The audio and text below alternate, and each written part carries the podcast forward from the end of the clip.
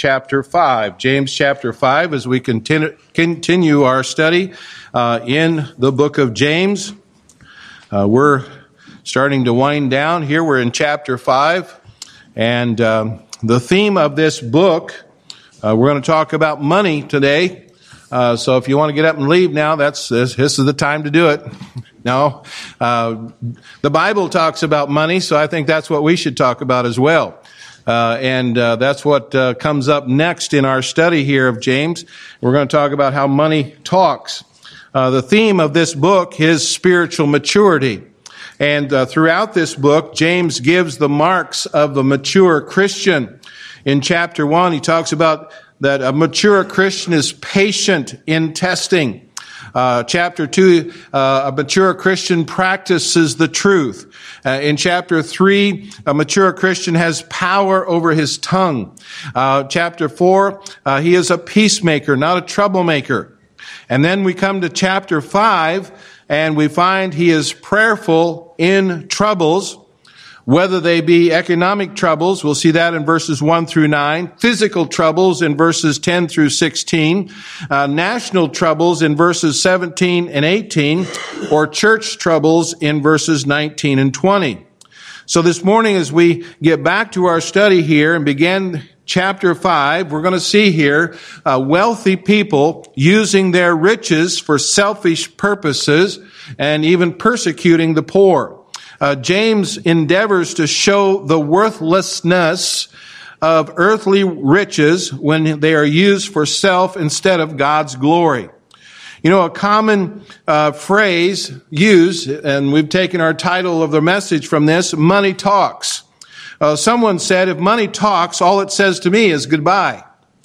Well, uh, nevertheless, money can talk, and it does talk. And I want you to notice how it talks here to us in James chapter 5. Notice, first of all, the corruption of their riches, the corruption of their riches. And we notice here in verses 1 through 3, it says, Go to now, ye rich men, weep and howl for your miseries that shall come upon you. Your riches are corrupted, and your garments are moth-eaten. Your gold and silver is cankered, and the rust of them shall be witness against you, and shall eat your flesh as it were fire. Ye have heaped treasure together for the last days. Now, these verses begin here a new section, and it's indicated by the phrase, go to now, or listen now. And James wants the rich to pay close attention to what he has to say uh, in this particular section of his letter. The future is not bright for those who make money their God or misuse it. Uh, James tells them to weep and to howl for the miseries that are coming upon them. The words weep and howl mean to burst into tears and wail. Uh, they indicate a continuous agony of the heart. Uh, they were to weep and wail for the misery that was to come. Uh, the word weep means to sob out loud, and it describes the kind of weeping when one, uh, when someone died or when uh, someone felt an intense shame and guilt. The word howl means to shriek or to scream. And I understand that there is really no conjunction and between these two words in the Greek text. So it really means weep howling. Weep howling. Uh, James commands them to be broken about their sinfulness. The word misery means hardship or suffering or distress. James warns the wealthy of several things. James warns then that they are putting their security in uh, and uh, and is not secure. Whatever they're doing about their security, it's really not that secure. Their riches will rot. Uh, their clothes will be consumed by moths, uh, and that which is imperishable in time is worthless in eternity. Proverbs chapter 11 and verse 4 says, Riches profit not in the day of wrath, but righteousness delivereth from death. Now I want you to notice several things about this corruption. First of all, the rusting of riches. The rusting of riches. Uh, uses that uh, idea here in verse 2 or verse 3. Uh, and it talks about the rusting of riches. Uh, the wicked wealthy went from riches to rags.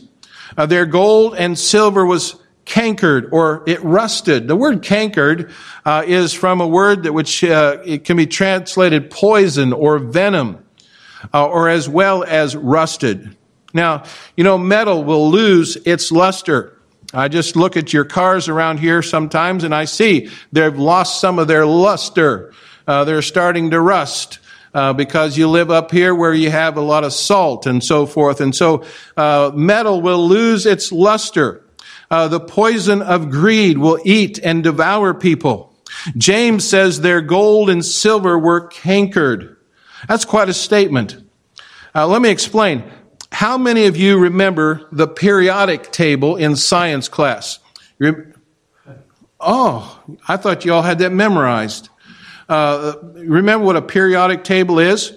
Uh, that's uh, the different symbols for the different chemicals and so forth. Um, does anybody know what the symbol is for gold? Well, let me help you out there. Uh, on the periodic table, it's number 79. Of course, you knew that. And uh, it's uh, the, the, initials AU. Now, remember, the, uh, of course, this is a periodic table from science class. It's been a few years, perhaps. By the way, history is not the only subject I taught. I taught a little science as well. Very little. But uh, I taught some science.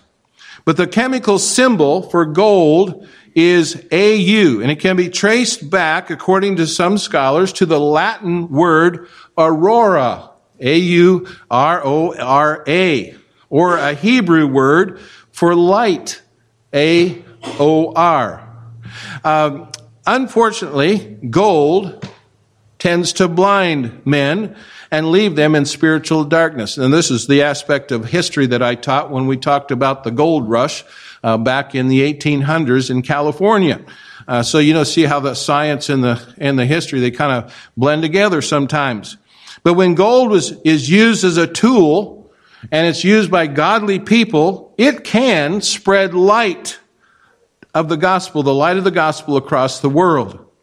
And gold is praised for its unique qualities that cannot be replicated. Notice a few of them. Gold is nature's perfect shield against radiation.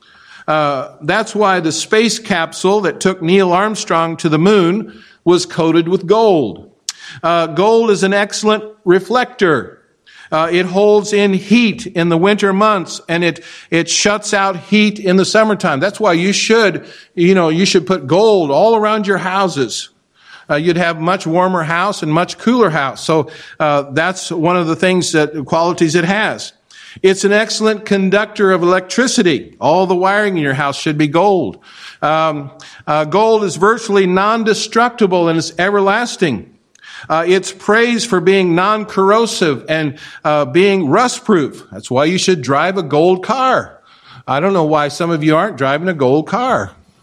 Well, uh, if it's not adequately refined, though, or if it's subject to chemical pollution, some metals in gold object uh, in a gold object uh, could be subject to oxidation. So what it is, what is it that is being said here in James about gold being cankered and rusty? If it's such a high quality metal, why is he talking about it being cankered and rusty? Well, gold coins in the Bible days were not pure gold. Many of the gold coins are like our coins today. They're not just pure silver, or there's probably not much silver in them at all anymore. Uh, but uh, gold coins that were supposed to be gold uh, were not uh, not always pure. They contained alloys uh, that would rust under uh, conducive and corrosive circumstances. the fact that gold and silver of the wealthy was turning to rust indicates poor refinement and the quality of their gold and possibly the fact that they were trying to actually cheat people by mixing in some gold with the other elements. And so the rust on gold would be a witness against them. And that's what James is pointing out. It would prove their dishonesty. You see, money talks. In this case, it was the gold that did the talking. When James says the gold and silver were cankered, he also may have been figuratively referring to the fact of the day of judgment. Their money would be useless. Proverbs 11 and verse 4 again, riches profit not in the day of wrath, but righteousness delivereth from death. And so we notice here the, uh, the rusting of riches. Secondly, we notice the hoarding of riches. The wealthy wicked were also hoarding their wealth for evil and selfish purposes. Uh, there's nothing wrong with saving money. Uh, someone, one of the little girls came up to me this morning and showed me her money. I think it was for the offering. And uh, she said, I have a bank. I have a piggy bank. I said, that's great. You're saving some money. You know, there's nothing wrong with, with saving money. The problem is, uh, the problem that developed among these people was that money had basically become their God. Their trust, their dependence were not in the Lord, but in their money or in their, even their savings account. If your trust is in your savings account or your 401k or whatever way of, of saving money you have, it can all be taken away in a moment of time. They believed that mere material things would satisfy them. But that's fantasy. That's not reality. The fact that it rusted indicates it was not being used. Perhaps it was being buried that was a common practice in that day to safeguard their wealth. Maybe you've got your uh, savings in a big hole in your in the ground in your backyard. I don't know. It's going to be corrupted then when you dig it out. But if there's one message that comes to us in maybe 10,000 seductive voices, it's the message of our own country and our own century that life does consist of things, doesn't it? You can see it on hundreds of billboards as you drive down the highway. It's the message from the sponsors on television. Uh, it's sung to you in jingles on the radio. It's blared at you in four color ads in the newspaper.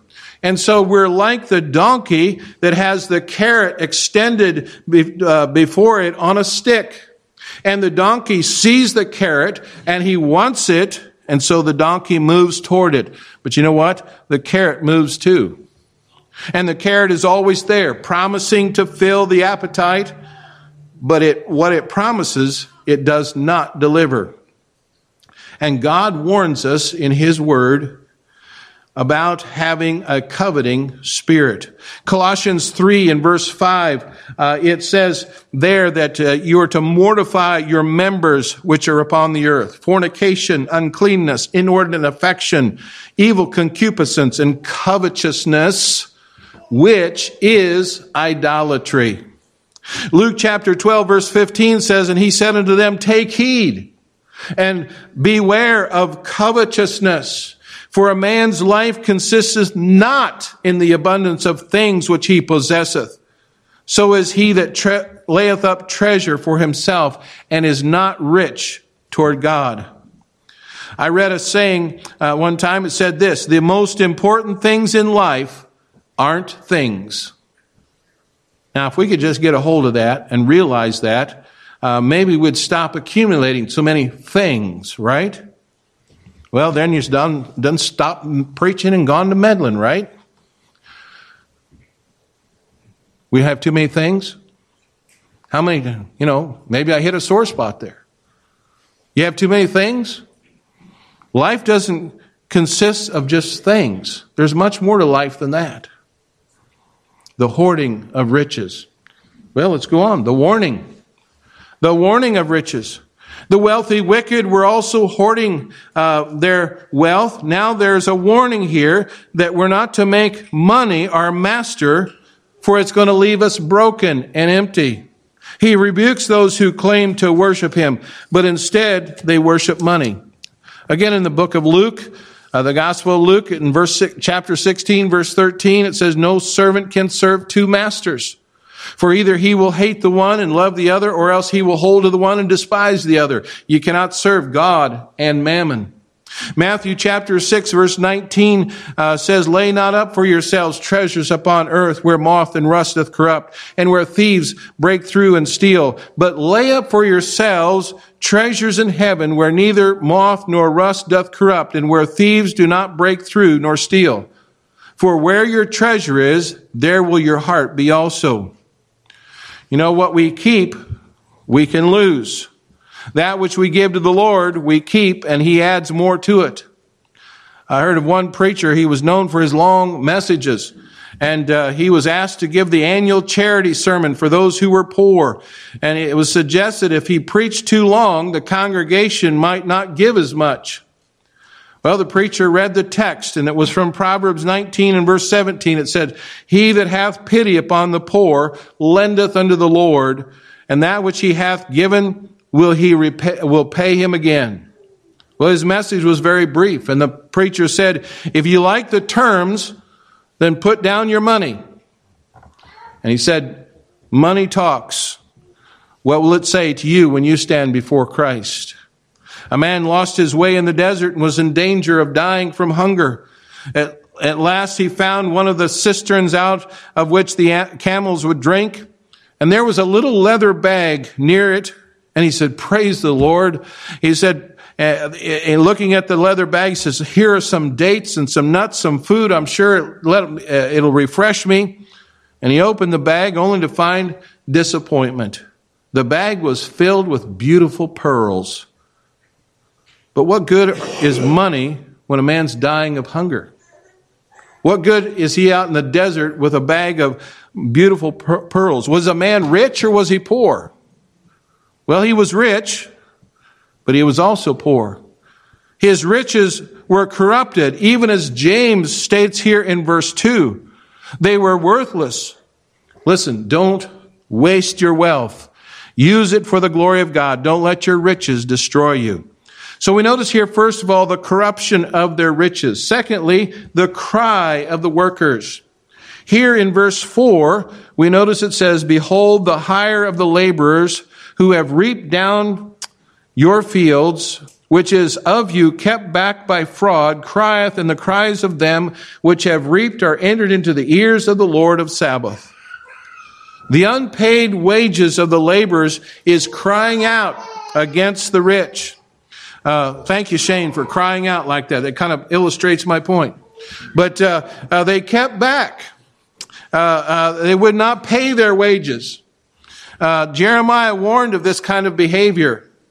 Uh, Jeremiah 22 verse 13, Woe unto them that buildeth his house by unrighteousness and his chambers by wrong, that useth his neighbor's service without wages and giveth him not for his work. Leviticus 19 and verse 13, Thou shalt not defraud thy neighbor, neither rob him. The wages of him that is hired shall not abide with thee all night until the morning. Deuteronomy chapter 24 verse 14 through 15 says, Thou shalt not oppress an hired servant that is poor and needy, whether he be of thy brethren or of thy strangers that are in thy land within thy gates. At this day thou shalt give him his hire, neither shall the sun go down upon it, for he is poor and setteth his heart upon it, lest he cry against thee unto the Lord and it be sin unto thee. You see, James is warning here of the illegal wealth that comes from stealing, from fraud, from deception. God's people are to be faithful in paying their debts. There's always a need for honesty. Honesty is not the best policy, it's the only policy. And the word crieth means to shriek to God for vengeance. The cries of the wages of the cheated harvesters would reach the Lord. You see, money talks. Our vices have voices. Cain found this out when he murdered Abel. Abel's blood cried out to the Lord, it tells us in the scripture. In Proverbs 13, 11, it says, Wealth gotten by vanity shall be diminished, but he that gathereth by labor shall increase. And then in Malachi 3, verses 7 through 10, it says, Even from the days of your father ye are gone out from mine ordinances and have not kept them. Return unto me, and I will return unto you, saith the Lord of hosts. But he said, Wherein shall we return? Will a man rob God? Yet ye have robbed me. But ye say, Wherein have we robbed thee? In tithes and offerings. Ye are cursed with a curse, for ye have robbed me, even this whole nation. Bring ye all the tithes in the storehouse, and there shall be, uh, that there shall be meat in mine house, and prove me now herewith, saith the Lord of hosts, if I will not open you the windows of heaven and pour you out a blessing, and there shall not be room enough to receive it. What a wonderful passage. We find here the corruption of their riches, the cry of the workers, and then the carnality of the rich. We notice this in verse 5. Ye have lived in pleasure on the earth and have been wanton. Ye have nourished your hearts as in the day of slaughter. These folks were living in luxury and self-indulgence. Their lives were soft and carefree. They nourished or they fattened their hearts by indulging in every desire of their hearts. They lived in utter pleasure, giving or fattening their heart with every desire that they had. This word pleasure uh, is from a word that means to break down.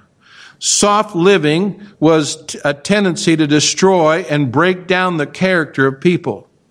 They had been wanton. It's not a word we use very often anymore. Wanton is a very strong word, though. It means to live in lewdness and fleshliness and sensualness. Now, I know this is a bit disgusting, but it's an illustration, I believe, about what we're talking about. In the palace of Nero in Rome, not far from the Colosseum where the Christian martyrs were tortured and killed, there was a dining room that had something like a well in the middle of it. What would the well be for? Or the hole in the ground, right in the middle of the dining room. Nero and his guests used to eat so much they couldn't hold any more food. So they'd go to this hole in the midst of the room and they'd vomit out their food and then they'd go back to eating again. I know, it's disgusting, right? But that's what Nero was. He was a wicked man. He had a, a, a wicked uh, uh, place. He was a man who lived like a pig. Many today, especially young people, do not know how to work because they've never been taught or expected to work. Much of what they have has been handed down to them. Uh, when young people have nothing to do but and occupy their time, they indulge in what could be destructive. Uh, the desire to satisfy their curiosity and their desires for sex and drugs and alcohol. And every so often you'll hear a story on, a, on the news about some young person who dies from excessive consumption of, uh, excessive consumption of alcohol. Solomon had, Solomon had everything he wanted, but he spoke of the emptiness and the futility of self-indulgence because selfishness leads to self-destruction. Now, on the other hand, there is really nothing wrong with being wealthy or having nice things. I think the Bible's clear about that. God is the one who blesses us with wealth. Deuteronomy chapter 8 verse 18, but thou shalt remember the Lord thy God, for it is he that giveth thee power to get wealth. And he may dis- establish his covenant where he sware unto thy fathers as it is this day. Proverbs 10 and verse 22 says, The blessing of the Lord, it maketh rich, and it addeth no sorrow with it. 1 Timothy 6 and verse 17 says, Charge them that are rich in the world, that they be not high minded, nor trust in uncertain riches, but in the living God, who giveth us richly all things to enjoy. You remember Abraham, he was a very wealthy man, and yet he controlled his wealth. His wealth did not control him. He maintained his faith and his character. On the other hand, he had a nephew by the name of Lot. Lot was governed by his greed. He, it ruined him and it ruined his family. It's good to have riches in your hand as long as you, uh, they do not get into your heart. Psalm 62 verse 10, trust not in oppression and become not vain in robbery. If riches increase, set not your heart upon them. Proverbs 22 1, a good name is rather to be chosen than great riches and loving favor rather than silver and gold. You know, when wealth destroys your character, the lives of others, and corrupts your relationship with God, then you have a problem. And there are a few things that will test a man's spiritual condition uh, more accurately than how he uses his money. Many will waste their lives today on the pursuit of unimportant things. God wants us to use our funds to care for our families, to win the lost, to care for those in need, and to support the ministry of a Bible believing church. When we have the wrong priorities with our money, we tend to nourish our hearts as in the day of slaughter. There was a boy that managed to make pigs follow him faithfully uh, to the slaughterhouse, and he was asked how he did it. He said, Well, that's easy. I just walk before them and give them what they want. And I lead them to the slaughter. And that's what Satan does. He baits us with our lustful desires and he leads us along until we're trapped. And then finally, notice the condemnation of the just. This is verse 6. Ye have condemned and killed the just, and he doth not resist you. Money can distort the reasoning of a person. It can make people think good of that which is bad and bad of that which is good. James says, You have condemned and killed the just, even though they don't resist you. The wealthy were condemning or passing a sentence upon the righteous. They were using the courts to judicially murder some of the abused poor who were just or righteous. Uh, these folks committed themselves to the Lord and they put themselves in God's care as Jesus taught. In Matthew chapter 5, verse 39, he says, But I say unto you that ye Resist not evil, but whosoever shall smite thee on the right cheek, turn him to the other also. And if any man will sue thee at the law and take away thy coat, let him have thy cloak also. And whosoever shall compel thee to go a mile, go with him twain. Give to him that asketh thee, and him that will borrow of thee, turn not away. And then 1 Peter 2 verse 23 says, Who, when he was reviled, reviled not again. When he suffered, he threatened not, but he committed himself to him that judgeth righteously. You know, money talks. What does it say to you this morning? Someone said money in some respects is like fire. It's an excellent servant, but a terrible master. You know, our memory verses for this week in our memory journal are what? Exodus chapter 20, verse 3 and 4. We're not to have any other gods before us. And yet, some, even Christians, have the God of money before them. I wonder, is money an idol to you? Uh, is it a God that you're worshiping? And what is your relationship with God? What is it that you're living for? Are you living for the riches? Are you living for success? Well, those things can be good and they can be very bad. They can be used for the glory of God. Uh, someone put it this way. They, uh, I found this a number of different ways, but money can buy a house or a home, a house, but not a home. It can buy a bed, but not sleep. It can buy a clock, but not time. It can buy a book, but not knowledge. It can buy food, but not an appetite. It can buy friends, but it cannot buy love. You know, one thing for sure this morning is that money cannot buy your salvation. If you do not know the Lord Jesus Christ as your personal Savior, no amount of money will ever get you to heaven. No amount of money will forgive your sins. Only Jesus Christ and a relationship with Him can give you true salvation. And I trust that as we think about these things, that we really examine our hearts and say, what am I living for? Am I just living for the paychecks? Am I just living for what I can accumulate? Am I just living for this life or am I living for eternity? May God help us as we meditate and think about these things from James chapter 5. Let's bow in prayer.